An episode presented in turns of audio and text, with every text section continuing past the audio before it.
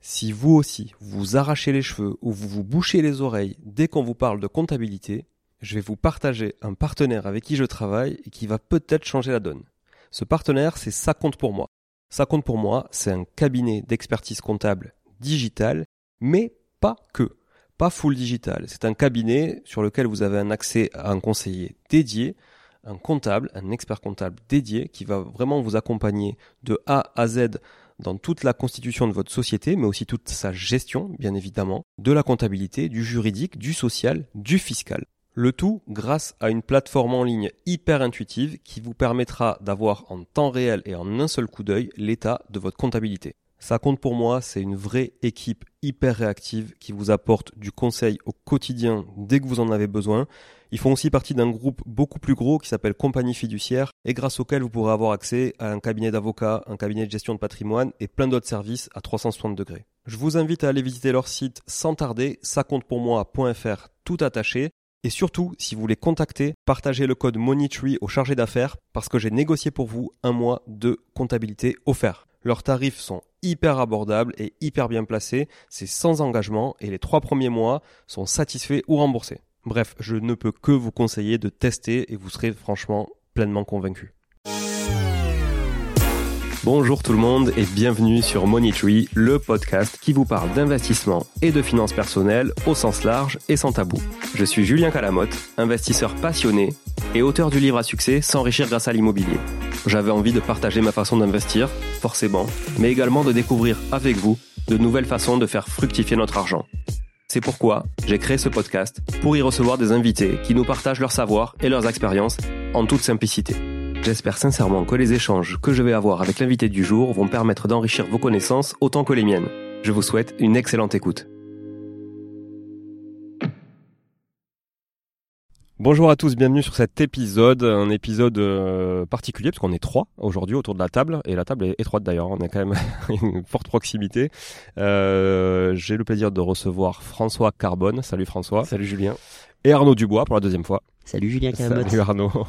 Euh, je suis très content de, de, recevoir Arnaud pour une deuxième fois. Très content de rencontrer aussi François aujourd'hui. On a, on a discuté un peu avant, euh, avant l'épisode et on a pas mal de, de points communs euh, dans des, des, niveaux différents évidemment de, de, business. Mais en tout cas, euh, très très chouette. Je suis très content de les avoir.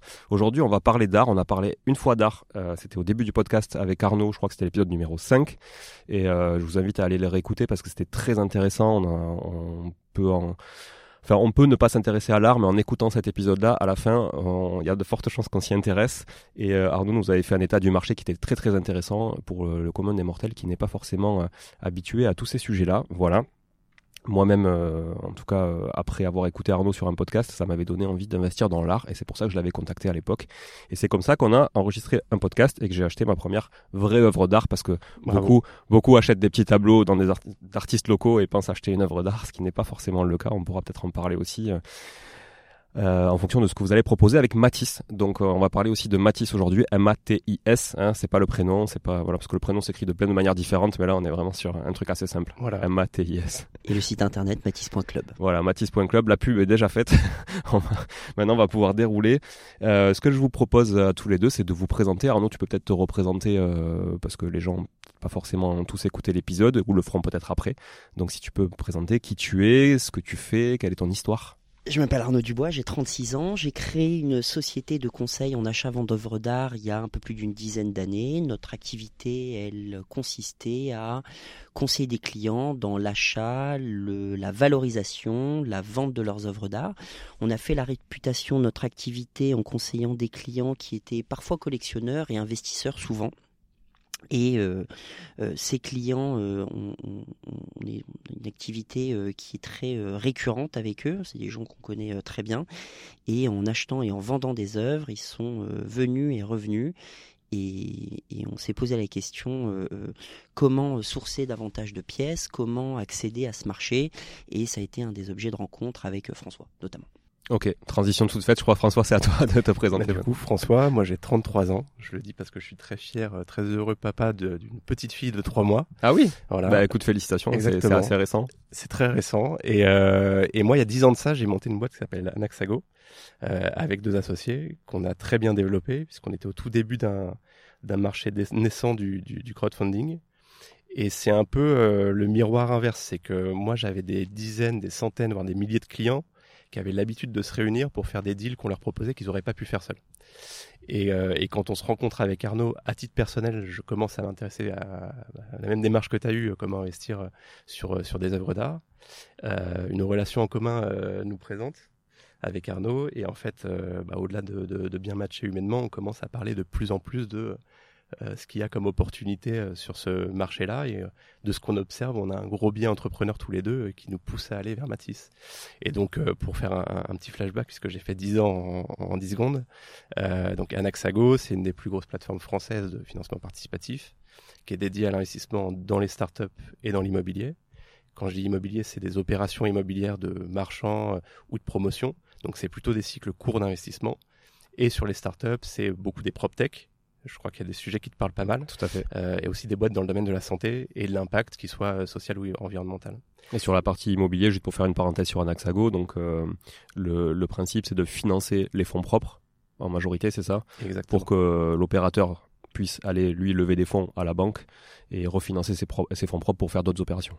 Et c'est hyper intéressant que tu t'arrêtes là-dessus parce qu'en fait ce sujet-là, c'est un sujet de discussion qu'on a eu longuement avec Arnaud quand on observait les, les, les espaces de jeu dans le marché de l'art et dans le financement des galeristes, en fait, qui se retrouvent à avoir les mêmes sujets de dire je, je, suis galeriste, je suis bailleur de fonds.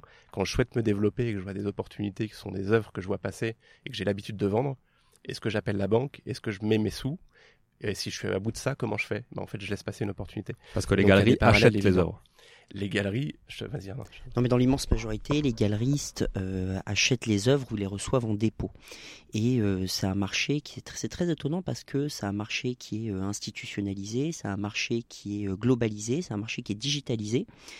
Mais c'est pas un marché qui est industrialisé. Par ça, j'entends que la façon de fonctionner des professionnels du marché de l'art, à l'exception des immenses galeries ou des euh, sociétés de vente aux enchères internationales, reste relativement artisanale. Et donc ces gens-là en sont amenés à gérer finalement leur propre capital, leur propre trésorerie. Soit ils reçoivent une œuvre en dépôt, soit ils l'achètent, mais globalement ils sont limités par leur propre cash. Et on s'est posé la question de euh, ces professionnels du marché de l'art, si demain ils ils voient une opportunité, comment, quelle est leur capacité de préhension euh, dans ce marché? Alors évidemment, on peut avoir, euh, on peut dire dans n'importe quel marché qu'il y a le recours à la dette ou à des investisseurs. Il se trouve que le marché de l'art n'a pas nécessairement le réflexe du recours à la dette, et quand bien même il l'aurait, en fait, qui va lui prêter? C'est-à-dire que c'est très compliqué de se dire tiens, je suis professionnel du marché de l'art, je suis galeriste, je suis marchand, je vais aller voir mon banquier, euh, prêtez-moi 20 millions pour acheter ce Picasso, c'est une super affaire. Et en fait, le problème du banquier, c'est le problème de la valorisation. C'est-à-dire Eh qu'il oui. ne sait pas valoriser, Eh il ne oui. sait pas combien est-ce que ça vaut. Donc en fait, il va, avoir, il va être très peu enclin à vouloir prêter. Nous, on n'a pas nécessairement envie de prêter du cash aux professionnels du marché de l'art, par contre, on a envie de leur confier des œuvres. Et on se dit que demain, euh, il y a une possibilité d'être euh, un immense marchand, de pas nécessairement posséder les pièces, par contre avoir une capacité à distribuer un ensemble d'œuvres qui nous aura été confié, qui est extrêmement, euh, qui est extrêmement importante. Si, si tu me permets de créer un parallèle, avec euh, des grandes structures euh, qu'on connaît tous et qu'on emploie euh, tous tous les jours. C'est bientôt les vacances. si on veut partir en vacances, on va aller sur Booking ou sur Airbnb. Et en fait, et on ira à l'aéroport en éventuellement en Uber. Et en fait, quand tu prends le Uber, Uber ne possède pas de véhicule. Et pourtant, Uber est probablement le plus, la plus grande société de transport au monde. Airbnb ne possède pas d'hôtel. Booking ne possède pas d'hôtel. C'est de l'intermédiation. c'est de l'intermédiation. Et en fait, nous, on a la conviction que le plus grand marchand de demain, en fait, c'est pas quelqu'un qui porte son stock, c'est pas quelqu'un qui prend ce risque-là. Par contre, c'est quelqu'un qui a une capacité à distribuer de manière forte des œuvres de qualité. C'est l'ambition de Matisse. Ouais, très clair. On, on va juste revenir sur, euh, si, tu, si vous le permettez, Arnaud et, et François, sur ce qui vous a justement réuni pour créer Matisse. Euh, avant d'a- d'a- d'accélérer un peu sur justement euh, ce qu'est Matisse et ce que vous pouvez apporter aujourd'hui aux investisseurs. Alors, moi, je veux bien, tu me permets, je, veux bien répondre sur ça parce que euh, effectivement, je passais très rapidement tout à l'heure sur, euh, sur les origines, sur la, sur la biographie. Et en fait, lorsqu'on rencontrait des clients qui étaient éventuellement investisseurs, ces clients achetaient globalement en pleine propriété d'une œuvre, une œuvre d'art. Le marché de l'art, il faut bien comprendre que c'est un marché d'offreurs. C'est-à-dire qu'on ne vient pas en disant tiens, euh, euh, je veux acheter un Picasso, c'est parce qu'on présente un Picasso que les gens disent ah, votre Picasso m'intéresse. Ah oui. Et lorsque les, les, les clients euh, particulier achète une œuvre d'art, les immobilise de la trésorerie et elle l'achète pour trois raisons globalement. Pour des raisons artistiques, évidemment, pour des raisons sociales, rarement avouées, et pour des questions financières qui sont, euh, qui sont réelles quand on passe un certain euh, montant. Une blague comme ça que j'aime bien faire, mais, mais, qui, est pas, euh, qui, dit aussi quelque chose, c'est avant 100 000 euros, j'achète des tableaux pour moi, achète, après 100 000 euros, j'achète des tableaux pour les autres. Et c'est un petit peu, c'est un peu rigolo, mais du 100 000 euros, c'est déjà une grosse somme. Hein. C'est déjà une grosse somme. Et euh, le marché de l'art est un marché euh, euh, beaucoup plus démocratique que ça, puisqu'il y a 78% des œuvres sur le marché de l'art mondial qui s'échangent à moins de 1000 dollars. Donc c'est très contre-intuitif, mais le marché de l'art est en fait beaucoup plus démocratique et on vit dans un enfer d'objets qui nous envahit au, quotidien et, les œuvres d'art sont autour de nous. Et lorsque, évidemment, on se rencontre avec François, moi, mon boulot, il consiste à conseiller des clients sur l'achat des œuvres en propre, directement. Et on se dit, mais lorsqu'il y a une opportunité sur un montant qui est supérieur, on n'arrive pas nécessairement à la capter. Et en fait, cette notion de liquéfier, euh, de, liquéfier le marché ou, de, ou, d'indivision ou titrisation du marché de l'art, finalement, c'est une façon pour les professionnels du marché d'art d'avoir accès à la dette. Et pour répondre très euh, directement à la question, en fait, on veut donner accès à des clients particuliers à une expertise de professionnel. Et tu comprends assez bien, puisque tu connais aussi l'environnement du financement participatif, que moi, quand j'ai cette discussion-là avec Arnaud, j'enclenche, mais tout de suite. Ah bah c'est sûr. Tout de suite. C'est sûr. Euh, à cette époque-là, moi, je dirigeais l'équipe marketing, l'équipe sales et l'équipe tech euh, d'Anaxago. Et, euh, et, avant, j'avais fait bah, quasiment tous les métiers, mais notamment, j'avais été un des gros artisans de la réglementation en France sur le financement participatif. Parce que j'avais présidé l'association professionnelle du secteur à son lancement quand on a eu les agréments français. Et en fait, en, 2022, je fais un petit détour par là, parce qu'en 2022, tu as un agrément qui est devenu à l'échelle européenne. Et donc, ce sujet de titrisation, euh, de, rendre plus euh, liquide, accessible, quand tu dis 100 000 euros, ça fait déjà un bon budget. C'est quelque chose que je vis au quotidien sur des actifs euh, immobiliers, start-up, mais ça reste de l'alternative, tu vois, pour un investisseur traditionnel. Et, et, au fil de nos discussions, d'ailleurs, toi, tu avais bah, pas mal euh, travaillé dessus, euh, on voit que tu as très peu de fonds d'investissement dans l'art. Généralement, les fonds qui existent, ils sont accessibles à partir de 100 000 euros à des investisseurs avertis. Et euh, tu as eu une, deux générations, puis finalement ils ont fermé parce que c'est trop anecdotique pour une banque privée. Est-ce qu'on peut faire le parallèle un peu avec les fonds de private equity, les gros fonds de private equity où les tickets d'entrée sont quand même aussi un petit peu élevés pour la plupart des auditeurs qui nous écoutent notamment bah, Tu as un parallèle qui peut être fait là-dessus sur le ticket d'entrée complètement et, et, avec une tendance que, qui se développe et qui se renforce, quand tu prends l'exemple du private equity, qui est euh, la logique de club deal. Ouais. Et là, c'est toutes les échelles d'investisseurs, de l'investisseur qui va investir quelques milliers d'euros par deal jusqu'à quelques millions d'euros par deal. Tu vois toutes ces, tous ces niveaux-là, des personnes qui vont plutôt chercher maintenant des deals que des fonds, pas parce qu'ils aiment plus les fonds, ils continuent d'en faire, mais parce qu'ils vont trouver dans les deals unitairement euh, bah, une manière de, vivre le deal qui est, ça peut sembler bête à dire, mais en fait c'est des retours qu'on a systématiquement, une manière de vivre le deal qui est plus plaisante pour eux. Et il y a un rationnel qui, est, justement irrationnel. Tu peux avoir des investisseurs qui vont ont l'habitude de, de prendre des lignes à 100 000 euros. Pour eux, un deal c'est une ligne, un fonds c'est une ligne. Donc, euh, dans des... Et ça, c'est une tendance qui se renforce énormément. Donc, pas de fonds très peu de fonds d'investissement dans l'art au niveau européen.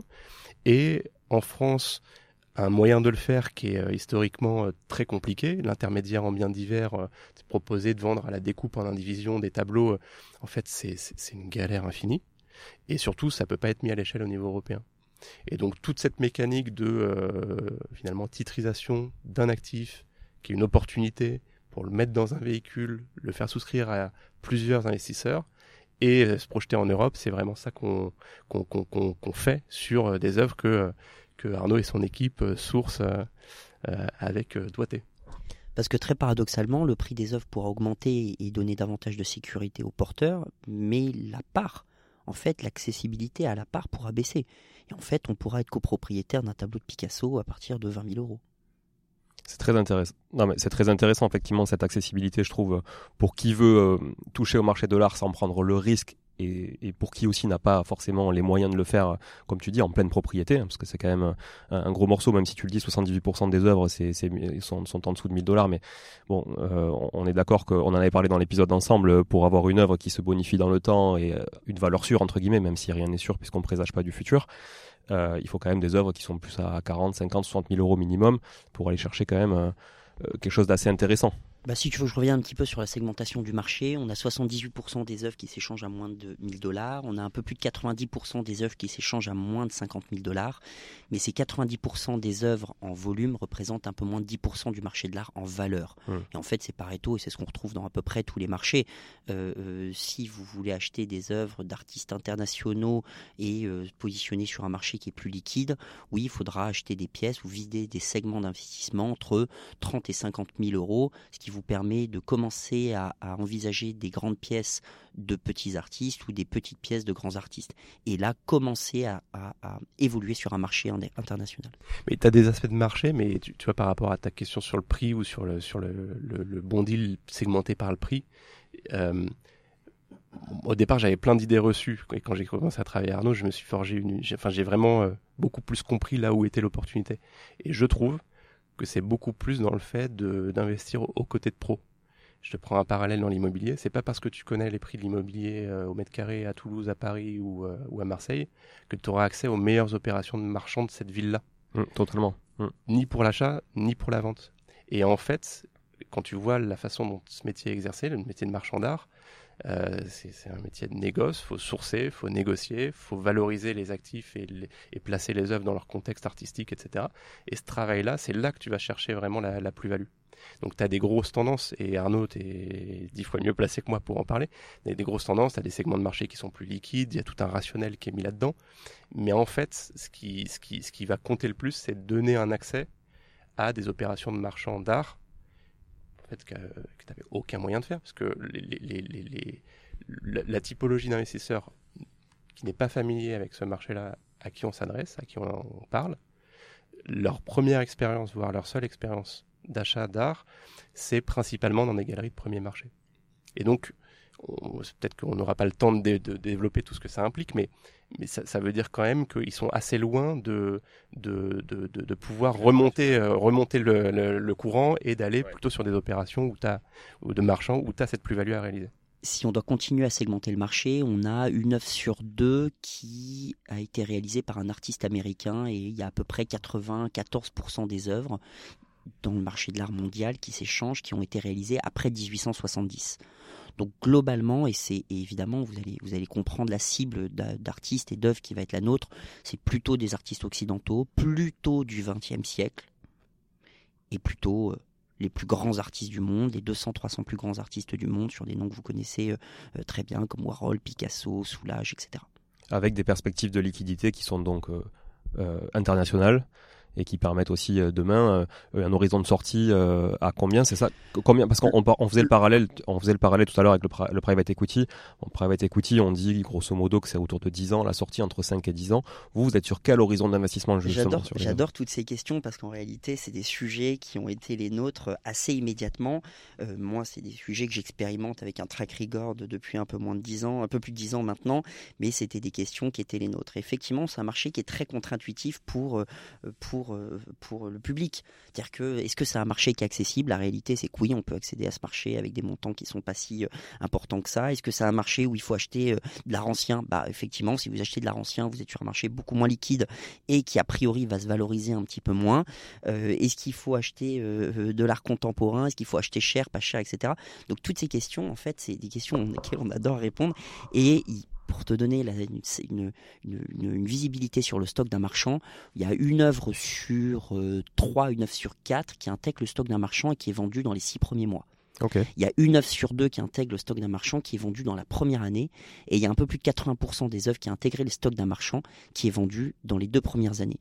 Et en fait, quand tu réfléchis à ça, que tu, vois ces chiffres, globalement, tu comprends très bien que ces gens gèrent leur patrimoine. Ils pensent TRI, un peu comme n'importe quel investisseur, c'est leur cash qu'ils immobilisent et s'ils ont la possibilité de le mettre et de faire des CPI ou, ou, ou d'autres ou d'autres investir sur d'autres classes d'actifs, ils se disent bah celui-ci que je gère et que je gère bien, eh bien il faut que j'achète vite, il faut que je revende vite.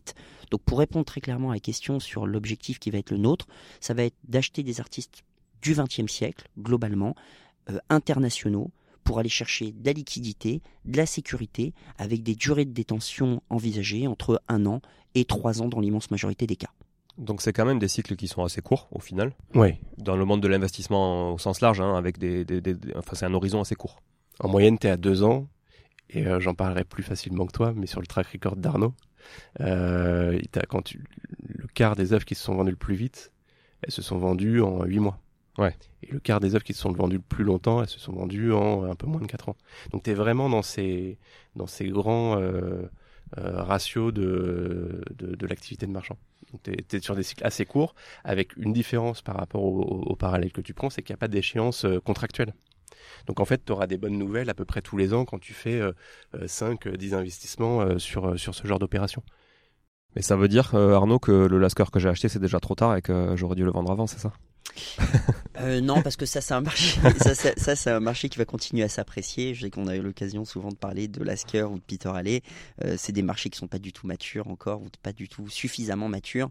Et euh, Lasker et Peter Halley font partie des artistes iconiques des années 80-90 et euh, continuent à renforcer le marché de Lasker plutôt qu'à liquider. Tu dis pas ça pour me rassurer. Hein. Non, non, je te rachète quand tu veux. ok. Pour l'instant, je veux pas, mais ok, on en reparlera. Euh, alors, on va, on va se mettre.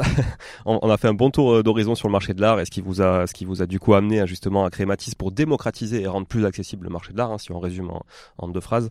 Euh, et rassurer les porteurs. Et rassurer les et porteurs rassurer aussi, les en s'appuyant sur des professionnels euh, dont vous faites partie, un, pour justement toute la partie investissement, financement, participatif notamment, et, et deux, avec toi Arnaud aussi sur euh, le, le, le, domaine euh, vraiment de l'art au sens large, puisque c'est vraiment ton dada.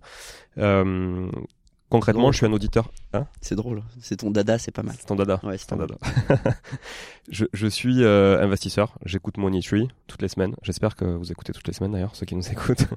Euh, J'ai, euh, on va dire, entre 1000 et 5000 euros à placer. J'aimerais diversifier mon épargne un peu et mes placements. Et je voudrais investir dans l'art grâce à vous parce que j'y connais absolument rien, mais je vous fais confiance. comment ça se passe concrètement? Concrètement, on est un club qui fonctionne avec euh, des adhésions. Donc tu adhères à Matisse pour pouvoir euh, recevoir des deals. Et ensuite, sur, sur les deals, tu as une fiche de présentation très claire qui te présente euh, les raisons pour lesquelles on, pense qu'il est bon d'investir dans l'œuvre. Et donc, tu as, bah, plein de critères qui sont expliqués, notamment le chiffre d'affaires de l'artiste, on a parlé de la liquidité, les records en vente, pourquoi est-ce que nous, on pense par rapport à des comparables que l'œuvre est achetée à un bon prix?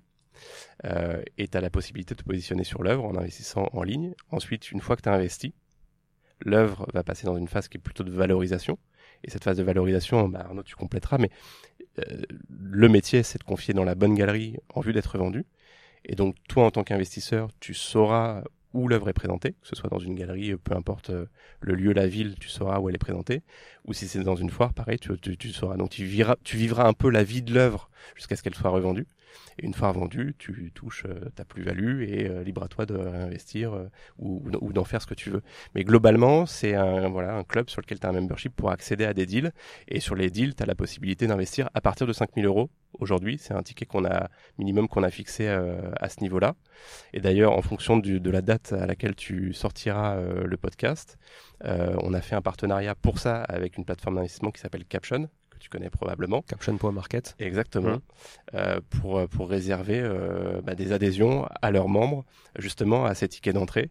Euh, et donc, euh, ça nous permet d'opérer les, les, premiers deals euh, en partenariat euh, exclusif avec Caption d'ailleurs. Caption qui, qui, qui travaille d'ailleurs avec euh, l'outil d'onboarding de WeSeed, non Qui était euh, Exactement, un, un des principaux concurrents d'Anaxago. C'est une grande famille. Et pour faire ouais. un petit détour sur l'histoire, quand J'adore les start euh, quand on rencontre, à chaque fois que je vous entends parler, je trouve ça fantastique. Quand on rencontre Lucas Mesquita, que je salue à l'occasion, euh, on lui parle de Matisse je savais pas encore qu'il allait lancer des clubs d'investissement thématiques.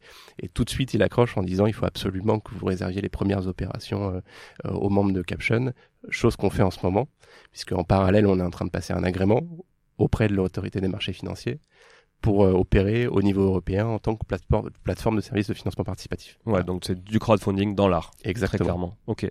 Euh, très intéressant. J'ai vu que Caption aussi on, euh, on bordait un peu Léonis Investissement, il me semble, de ouais, Gabriel Jarosson que j'avais aussi euh, reçu sur le podcast d'ailleurs. Euh, Je vous adore. Il y a, il y a quelques, je vous adore. quelques mois. As, euh, sur tes sujets de prédilection aussi, tu as les Kimono House d'Olivier ouais. Ramel. Ouais, tout à fait. assez intéressant sur le, les revenus liés au séminaire. Ouais. que tu peux pour booster l'immobilier. Ils ont fait dans les les montres, en fait, ils, ils Oui, j'ai vu qu'il y avait un club de montres aussi, ouais. Exactement. Euh, voilà. Très intéressant tout ça en tout cas pour euh, diversifier tout ça. Donc vous pouvez aller sur, on n'est pas là pour faire la promo de, de Caption, mais vous pouvez aller sur Caption quand même, euh, aller voir les club deals qu'ils Oh, ont. c'est très très, très intéressant. Ouais. Mais peut-être que je recevrai, à la limite, tu me pourras me mettre en contact peut-être. euh, Avec plaisir, euh. François, ouais, peut-être je pourrais les recevoir sur sur le podcast. Euh, ok, donc la liquidité, si j'ai bien compris, elle va se faire dans les galeries. Effectivement, c'est le réseau de distribution. D'abord, si tu me permets, je voudrais revenir sur un point quand même qui me semble important parce qu'on a parlé de confiance et on adore euh, connaître nos clients et on adore que nos clients nous connaissent. Euh, et on, aime que nos clients nous fassent confiance, mais on pense que la confiance, se, elle se gagne. Et on ne veut pas que nos clients nous fassent que confiance, on veut aussi prouver notre capacité à bien travailler. Et pour ça, il faut être capable de donner des éléments objectifs de la valorisation d'une œuvre d'art. C'est-à-dire qu'à un moment donné, lorsqu'on va dire à un client, euh, euh, on a acheté cette pièce, on, la distribue euh, auprès de vous, on veut l'acheter ensemble et, on, veut la revendre, c'est parce qu'on n'a pas que une croyance que la pièce va bien se revendre, c'est que on sait qu'on l'a bien acheté. Et pour savoir si on l'a bien acheté, eh c'est un peu comme dans l'immobilier, c'est-à-dire que tu as des prix au mètre carré, tu as des experts qui savent que globalement, euh, à 3700 euros euh, du mètre carré, euh, on est sur quelque chose sur un bien assez traditionnel, que quand ça vaut un petit peu plus cher, eh bien, on est sur des beaux espaces. Quand c'est un peu moins cher, il y a des travaux à faire et les espaces sont plus contigus. Bah, pour les œuvres d'art, c'est un peu la même chose. J'aime bien prendre cet exemple parce qu'il est très parlant, c'est celui de Warhol. Warhol, il a fait 70 000 œuvres. 70 000 œuvres. C'est-à-dire que les types, c'est des banques C'est centrales. monstrueux. C'est monstrueux. Ouais, ouais. Là, il y a des pièces qui vont passer en Quand vente tu enchères. ça en, en nombre d'années, en nombre Et bah de t'as tout c'est- compris. ah ouais. T'as tout compris. Tu prends un artiste comme Basquiat. Basquiat est né en 1960. Il commence à bosser en 1980. Il décède en 88 d'une overdose de crack. Hmm. Ok, tu sais, c'est Génération SIDA, etc. Ouais, avec Haring, etc. Ross Bleckner, tous ces gens qui, qui s'intéressent à ces problématiques et, et, et qui sont d'actualité dans, le, dans, le, cette dans ce postmodernisme. Et en fait, en 8 ans, il fait 8000 pièces. 8000 pièces et 8 pièces par an. C'est 1000 pièces par an, c'est 3 pièces par jour. C'est fou. C'est C'est fou. 3 pièces par jour. Donc ces types, si tu veux, et, et le record du monde de Basquiat, au passage, c'est quand même 120 millions de dollars. Ouais, ouais, ouais. Tu vois? Ouais. Le record du monde de, de, de Picasso, euh, ça peut être des tableaux qui peuvent se vendre à 250 millions de dollars. J'aurais dû mettre mes chaussettes Basquiat, j'ai des chaussettes Basquiat. J'aurais dû les mettre aujourd'hui. Elles me coûtaient bien moins cher C'est vrai qu'on voit de plus en plus de, de Woody aussi, euh, Keith Haring. Ouais, ouais, ouais, non, mais ça se démocratise. C'est là où tu vois que ça se démocratise un peu aussi. Alors ça, alors ça c'est ça c'est incontestable. C'est des marchés qui sont. euh, euh, J'aime bien faire le parallèle avec le, le marché du luxe parce que je, je crois et je suis à peu près convaincu de ce truc-là, c'est que les œuvres d'art sont le luxe le plus contemporain. Hmm. Et si on revient à Basquiat, à Warhol ou à Picasso, Picasso c'est 60 000 pièces. Donc si tu prends un Basquiat, un Picasso, ils ont en commun un de faire partie des top 10 des artistes les plus vendus avec le plus de chiffre d'affaires et deux d'avoir un volume stratosphérique. Ouais. Et en fait, quand tu regardes tous les artistes dans le monde qui euh, vendent beaucoup, qui ont des gros chiffres d'affaires et qui font des gros résultats de vente, ce sont dans l'immense majorité des cas, quasi exclusivement des artistes qui ont énormément produit. Donc déjà, c'est pas la rareté qui fait euh, la valeur, mais c'est la rareté, c'est pas qui fait la valeur de l'œuvre, mais c'est la quantité de pièces qui permet de euh, bah déjà de bien valoriser. Parce qu'une œuvre qui peut ressembler à une autre œuvre, qui peut ressembler à une autre œuvre, ça donne des éléments de comparatif. Et pour nous qui sommes euh, spécialistes du marché de l'art, très vite, on sait combien est-ce que ça vaut. Tu regardes le prix au mètre carré, tu sais combien ça vaut parce que tu as des résultats notaires. Eh bien, les commissaires-priseurs qui tapent au marteau et qui donnent le prix d'une œuvre d'art sont des officiers du ministère public. Et ces gens-là, c'est comme des notaires. Nous, notre boulot, il est de passer notre temps à étudier les résultats de vente et des résultats de vente qui ne se passent pas que à Paris, à Londres ou à Tokyo. C'est mondial. Donc, on évolue sur un échiquier mondial avec des résultats de vente qui euh, euh, nous sautent, qui nous sautent aux yeux tous les jours. Notre boulot, c'est d'engranger cette donnée et très rapidement, on sait combien ça vaut. Et pour revenir à l'investisseur, on veut lui, on veut qu'il ait confiance en nous et on aime avoir confiance en lui, mais on veut qu'il le sache. Et la meilleure façon de savoir s'il a bien acheté, c'est de regarder les résultats de vente aux enchères. On va pas lui faire une vente, c'est lui qui saura qu'il a bien acheté. Et ça, c'est super. Et la meilleure preuve pour nous, c'est, tu vois, sur le premier deal, on a un commissaire priveur, priseur, on a un galeriste, on a un très grand collectionneur. Et donc, c'est des personnes qui ont une vision et une information sur le prix. Donc, ça, pour nous, c'est aussi un gage de confiance sur le, le, le, le fait que ce qu'on propose, ce qu'on source et ce qu'on explique euh, est, euh, est de qualité, tout simplement. Donc là, vous sourcez cette œuvre, vous donnez la valorisation, un, un pitch, hein, enfin vous pitchez un peu sur l'œuvre, Ouais, ouais, comme, sur comme un tu le fais en fait quand tu me proposes des, œuvres en direct. Mais sur- on, on- c'est très, euh, c'est très, euh, c'est c'est très euh, objectif. C'est, euh, on a une pièce, elle a été achetée tant, Hmm. on pense que ça va se vendre tant, on va la distribuer par tel type de canal. La pièce, vous l'achetez avant? En fait, tu es dans une activité de marketplace. Donc, on doit s'assurer que s'il faut l'acheter, elle est achetée. Mm. Donc, on s'en assure. Ouais. Euh, Donc mais vous après, faites l'avance quand même, c'est-à-dire que vous, vous, vous portez vous portez le risque entre guillemets. ça- Euh, on est prêt à oui. le faire. Ok. C'est-à-dire que ça se présente peu, mais s'il faut le faire, on le fait. Euh, et, et, Et je on est rassuré parce qu'en fait, si potentiellement on vend pas, c'est nous qui prenons la plus-value au moment de la vente. Oui oui, mais ce qui est un gage de confiance au, au final. Hein, Ah oui, c'est sûr. Voilà. Et, et après, ayant euh, bah, de l'activité depuis plusieurs années sur ce marché-là, il y a aussi des, des, une confiance et des délais qui permettent de piloter entre le moment de l'achat Oui. et, euh, et le moment de, de, de la collecte euh, de l'œuvre. Oui, typiquement on- on sur une vente aux enchères, tu es quand même informé à- en- bien en amont. Exactement. Tu peux, pré- tu peux préparer ta, ta- ta- ton achat Par tranquillement. exemple. Ouais. Ok. Et, et à titre perso, on investit dessus. Moi, j'investis 25 000 sur chaque œuvre. Ouais, donc ça veut dire que tu portes, tu portes le risque euh, avec, avec les autres Ouais. investisseurs, ce qui est intéressant. Comme un opérateur immobilier euh, porte le que- risque. Parce qu'il veut récupérer le gain surtout, va porter le risque. Non, mais enfin, parce que tu sais, la- le, le, le billet français, c'est d'abord je vois le risque et après je vois l'opportunité. Tu vois, à la différence des Américains où d'abord je vois l'opportunité et après je vois le Mais risque. en fait, c'est très amusant parce que moi, je suis très riscophobe en réalité. Et, je suis pas, euh, si tu veux, le monde des startups, etc. Je vois des, je vois des choses qui pour moi m'amusent beaucoup parce que euh, j'ai des copains qui autour de nous et puis euh, et qui en fait mettent des billes qui sont quand même, mais même toi, même vous, en fait, mettez des billes qui sont conséquentes sur des projets. Et en fait, je trouve ça fantastique avec une visibilité qui est plutôt, je trouve, de l'ordre de la croyance. Mm, mm. Mais en fait, moi, le marché de Picasso, si vous voulez, euh, ça fait, ça fait 80 ans qu'il existe. Ça fait Ouais, soix- ouais. ça- tu, tu vois Non, ce que mais je veux dire? ça fait, ça fait concept, 100 ouais. ans qu'il existe ce marché. Ouais. Donc en fait, moi j'ai des résultats de vente aux enchères depuis 100 ans. Demain, potentiellement, je sais pas où sera euh, l'action euh, Tesla. Mais par contre, je peux t'assurer que dans 100 ans, on continuera à acheter et vendre des Picasso. Ouais. Franchement, c'est c'est très juste ce que tu dis, Arnaud, parce qu'effectivement, des fois, on investit dans des choses euh, où, parce qu'on y croit, on a une intuition, etc. Mais effectivement, ça, ça reste du domaine de, très subjectif. Et là, ça reste un plus objectif euh, quand tu regardes le marché effectivement de Picasso. Picasso, ça parle à tout le monde. Après, là où effectivement les gens vont plus se poser des questions, c'est sur les artistes qui sont beaucoup moins connus du commun des mortels. Parce que bon, tu parles de Picasso, tu parles d'un Van Gogh, tu parles de tout ça, ouais, mais connu. globalement, ça va être notre marché. C'est-à-dire qu'on va se positionner sur des artistes qui sont les plus grands artistes du monde, les plus. C'est des- tous les artistes sur lesquels on va se positionner vont être des, des, des gens qui ont marqué leur civilisation, qui ont anticipé, qui ont compris au, au, au, au plus mauvais, ils ont été une photographie de leur temps. Au mieux, ils ont ant- anticipé la civilisation à venir. C'est quoi le montant des œuvres que vous visez sur, euh, sur ce marché-là? Entre 500 000 et 10 millions. Ok. Et, et, et pourquoi ce montant-là? Alors, c'est entre 500 000 et 10 millions. Ça veut dire d'abord que c'est des gens qui, euh, c'est des artistes euh, dont les transactions euh, sur des records peuvent se faire à 100 ou 200 millions de dollars. C'est pas le sujet. C'est plutôt de dire que dans un cadre de liquidité de l'actif, entre 500 000 et 10 millions, on vend beaucoup plus facilement que sur une pièce qui va être un chef-d'œuvre à 50 millions de dollars. Compris. Alors, euh, vous achetez l'œuvre. Elle passe sur euh, Caption en l'occurrence euh, maintenant. Après, effectivement, elle passera potentiellement sur votre, votre, votre propre plateforme. Elle va être mise en, donc, en, en vente sur des galeries, etc. au bout d'un certain temps. En attendant, elle est stockée où si elle n'est pas stockée dans des galeries? Alors notre but, il est dur, il est de revendre cette pièce dans les meilleures conditions possibles. Donc pour ça, il faut diminuer la durée de détention et enlever tous les éléments, euh, j'allais dire polluants, qui viennent gréver la potentielle rentabilité. Euh, et donc pour ça, tous les éléments de stockage, d'encadrement, de valorisation, de transport, etc. euh, on essaie le plus possible de les faire porter par les distributeurs. En d'autres termes, on achète une pièce, on rencontre pièce de Yves Klein à 1,5 million, on pense que c'est une pièce et qui va se revendre aux alentours des euh, 2 millions ou 3 millions, mais comment on le sait? Parce qu'on regarde des résultats de vente passés et on voit que les œuvres similaires, eh bien, s'échangent entre 2, 3, 4 millions, etc. Qu'entre-temps, il y a des records du monde, etc. Et que le marché continue à être haussier.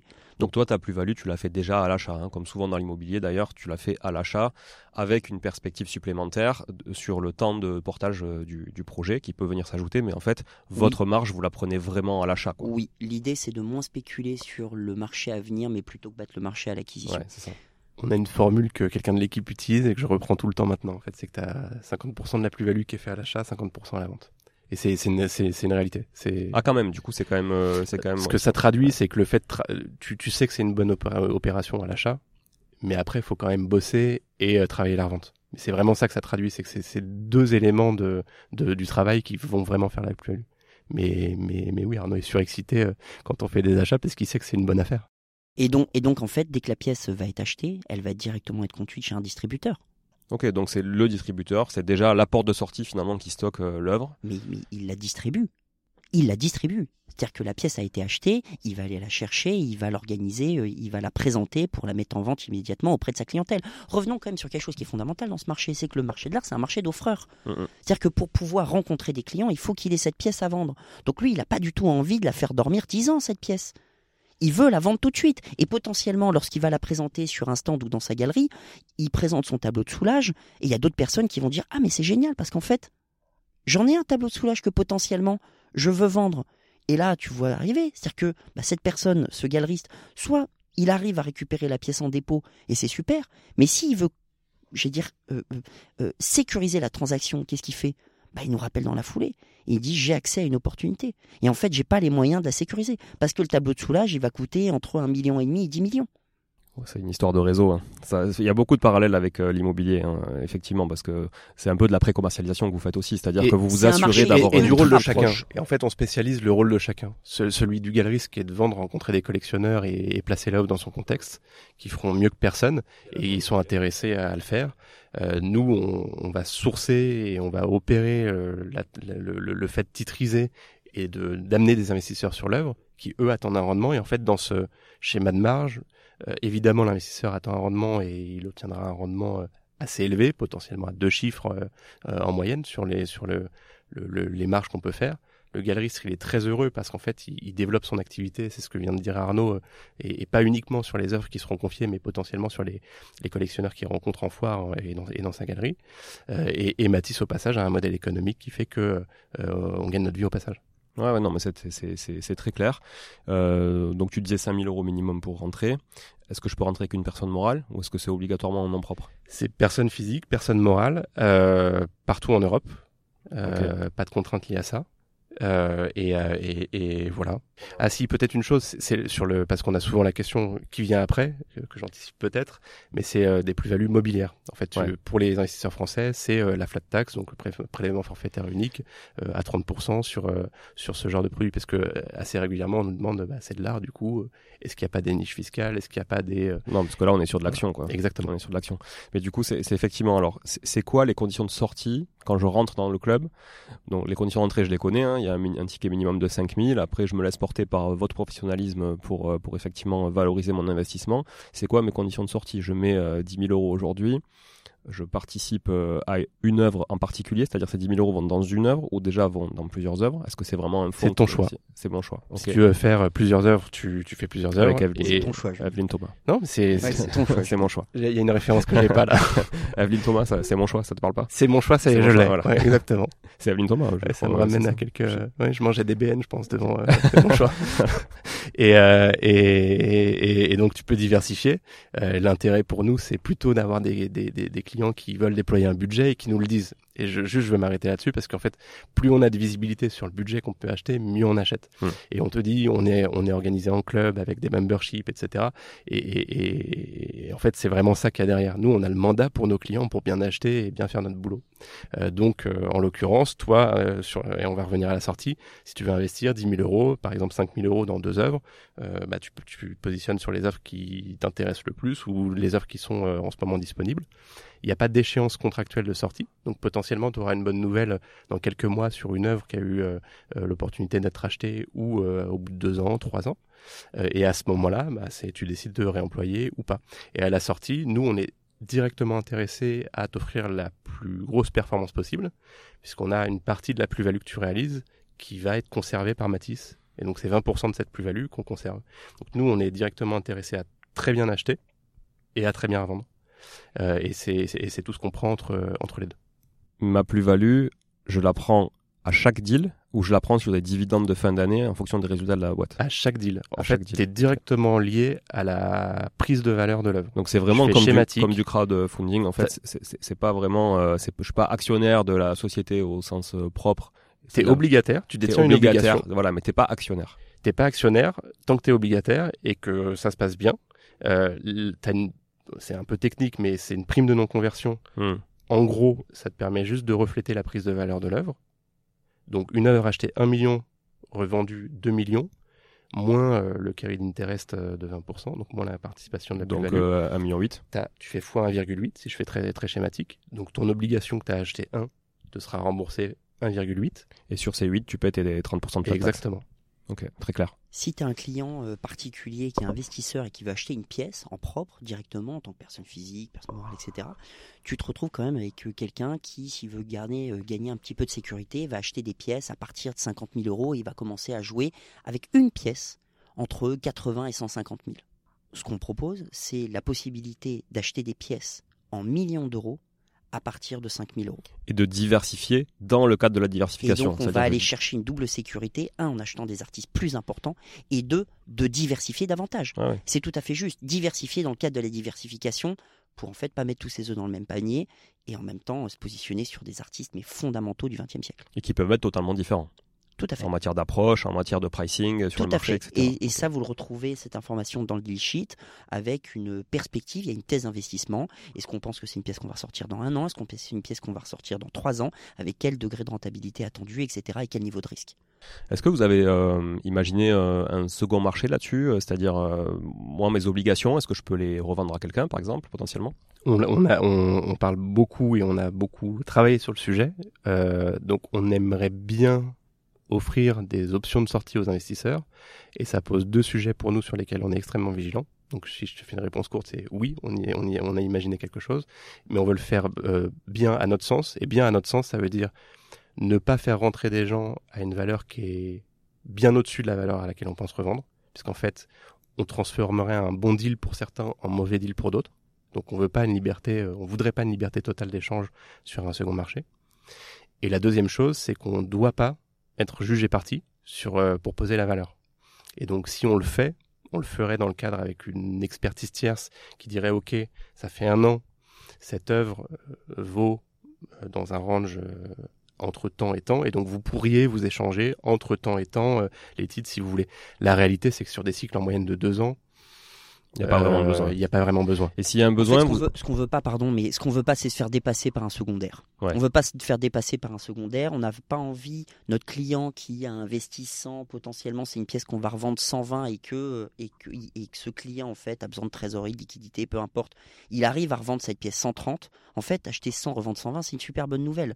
Mais s'il arrive à revendre dans un secondaire à 130, en fait, la personne qui va acheter à ce montant-là, ça va être un déçu. Et, ça- et c'est catastrophique parce qu'en Ouais, réalité, il y a de la plus-value. Et comment créer des déçus en faisant de la plus-value bah, c'est clairement ce qu'on n'a pas envie. Et après, il y a un autre truc qui est plus philosophique, euh, mais, mais, mais, euh, mais qui compte quand même, c'est sur le marché. Tu peux créer un marché quand il y a suffisamment de débats assez régulièrement sur, le, sur, euh, sur quel est le prix.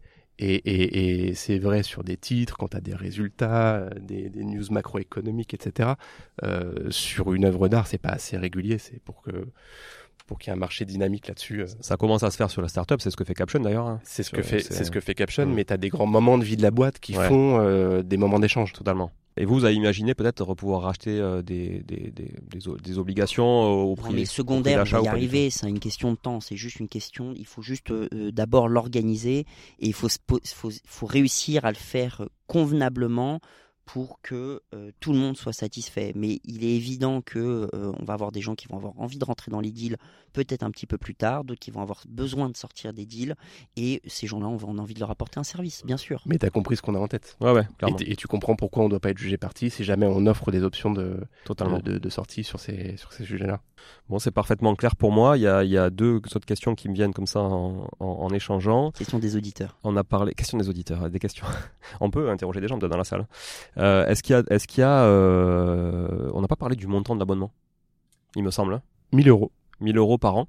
1000 euros par an. Ok. Est-ce que c'est un abonnement que vous avez imaginé crescendo dans les années à venir, comme Non. euh, souvent dans les club deals, ou, euh, ou c'est un- plutôt flat? On- et c'est pour ça que je parlais de Caption, c'est qu'on l'a réservé et fait spécifiquement pour euh, leur public d'investisseurs. Ok. Et on sacralise ce ticket minimum d'investissement auprès des euh, membres de Caption, qui est 5000 euros, parce qu'après, il sera rehaussé. En gros, avec ces 1000 euros, tu as accès à, entre la première année, entre 15 et 25 œuvres. Donc, euh, tu pourras mettre à partir de 5000 euros par œuvre, entre 15 et 25 œuvres, sur des pièces entre 500 000 et 10 millions d'euros d'artistes internationaux. Euh, quand tu dépasses 50 000 euros d'investissement, tu as la possibilité d'avoir du conseil individualisé, de l'expertise sur ta collection où on te conseillera sur l'achat en propre. Et puis nos adhérents, ce que je disais tout à l'heure, on adore les connaître et on adore qu'ils se connaissent entre eux. Et en fait, on trouverait ça absolument super que on fait du, on travaille avec eux et en fait, ils travaillent avec nous, mais qu'ils travaillent éventuellement entre eux et les faire se rencontrer à travers d'événements. C'est quelque chose qu'on a envie de faire. Ok, très chouette ça en tout cas. J'ai mon téléphone qui vibre, je vais tu vois, c'est... je suis mal éduqué, hein, j'aurais dû le mettre en mode avion. Ok, très très clair là-dessus. Euh, l'autre question qui me vient, tu vois, parce que tu parles de titrer, euh, de vraiment euh, fragmenter un peu tout ça et rendre, plus accessible l'art, ça me fait penser à la tokenisation. La tokenisation grâce à la crypto, grâce à la blockchain notamment, pas la crypto plutôt, mais la blockchain. Est-ce que c'est une seconde étape? Est-ce qu'elle est un peu lointaine? Est-ce que, est-ce que vous, vous y avez pensé à tout ça? C'est une première étape qu'on a évaluée très sérieusement. Euh, et je voulais pas être dans un biais de mon expertise euh, marché et métier. Euh, et en fait, on, on, pour plusieurs raisons, on a décidé que c'était pas le bon moment. Il y a un très gros public euh, détenteurs de crypto, etc. C'est une des raisons pour laquelle, clairement, on l'a étudié, parce qu'il y a ce biais qui est le nôtre, on voit potentiellement... Avec une réglementation européenne qui se développe sur le sujet, euh, mais en fait, le, schéma dans lequel, enfin, le, le, cadre réglementaire dans lequel on va, nous permet déjà d'opérer de manière beaucoup plus euh, international euh, et surtout sur des titres et là c'est j'ai que 33 ans ça va paraître un peu traditionnel mais mais justement sur une approche qui est euh, habituelle pour des conseillers en gestion de patrimoine, des family office, des banques privées. Et donc on est déjà sur un actif qui est très alternatif sur lequel il faut expliquer la mécanique de création de valeur. Et donc on s'est on s'est on s'est dit qu'on avait déjà ça à faire euh, avant de rajouter une couche de euh, tu vas ouvrir un wallet et on va te créer un NFT qui va ça intellectuellement et, et sur la, les aspects tech c'est c'est hyper plaisant mais on pense que le gros de notre sujet actuel il est d'abord de pas encore là. De, de, de, faire de la pédagogie et d'amener des gens à découvrir ces, ces actifs et se dire en fait ouais c'est des super opportunités. On est on va être dans une phase de marché comme ça je pense pendant au, moins 3 à 5 ans. Et après peut-être que euh, sur les sujets de, de, de, second marché, sur les sujets de plafond, puisque tu as un plafond européen à 5 millions d'euros sur euh, la réglementation dans laquelle on va.